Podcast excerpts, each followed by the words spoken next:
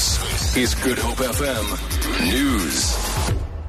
A man has died and five others were injured when a minibus taxi collided with a truck on the N1 at De in the Hex River Valley.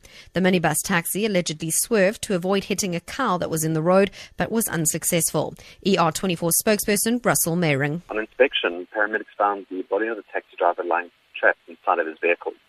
Unfortunately, the man had already succumbed to his fatal injuries.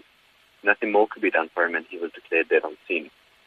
Two other patients were found in a critical condition male driver of the truck and the female passenger from the taxi. Three other patients were found on scene with only moderate injuries. Local authorities were on scene for further investigation. Organised agriculture in the Western Cape has called on national government to assist drought-stricken farmers with some form of relief. Agri Wes-Cape CEO Carl Opperman says many farmers in the region are facing financial ruin due to experiencing the worst drought in 75 years. Little rain that fell last week gave farmers renewed hope, but was not enough to break the drought. Milani Maleni reports. Opperman says although they are receiving help from provincial government in the form of feed for animals, they still require financial help from national government to consolidate debt incurred last year. The Western Cape produces more than 50% of the country's agricultural export. It's also the breadbasket of the country as it produces most wheat. But last year, wheat producing farmers were hardest hit as the yield was 200,000 tons less than normal annual crop production. I'm Lamle Maneli for SABC News in Cape Town.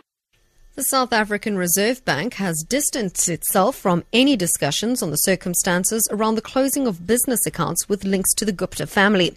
The bank has told SABC News that it is not in a position to get involved in differences between banks and their clients. Tsepo Mongoai reports. The South African Reserve Bank says its main role is to ensure the safety of depositors' funds and keep the stability of the financial system through prudential regulation.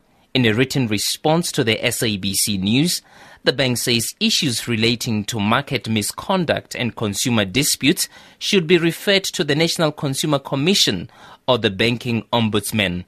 Tsepo Mungwai, SABC News, Johannesburg.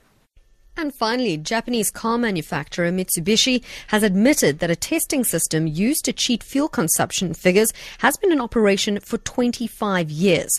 The company's president says the system had been used for Japan's domestic market since 1991. Theo Leggett reports. Mitsubishi is in a difficult position. At a press conference in Tokyo, the company's president, Tetsuro Aikawa, admitted the company had been using the wrong method to test the fuel economy of models sold in Japan since 1991. He apologised to customers who'd bought cars based on incorrect information. But Mitsubishi still doesn't know the full extent of its problems. It's set up a special investigation committee to look into the issue. Its share price has halved since the manipulation first came to light, amid fears among investors that it could face steep fines and legal action. For Good Hope FM News, I'm Jerry Saunders.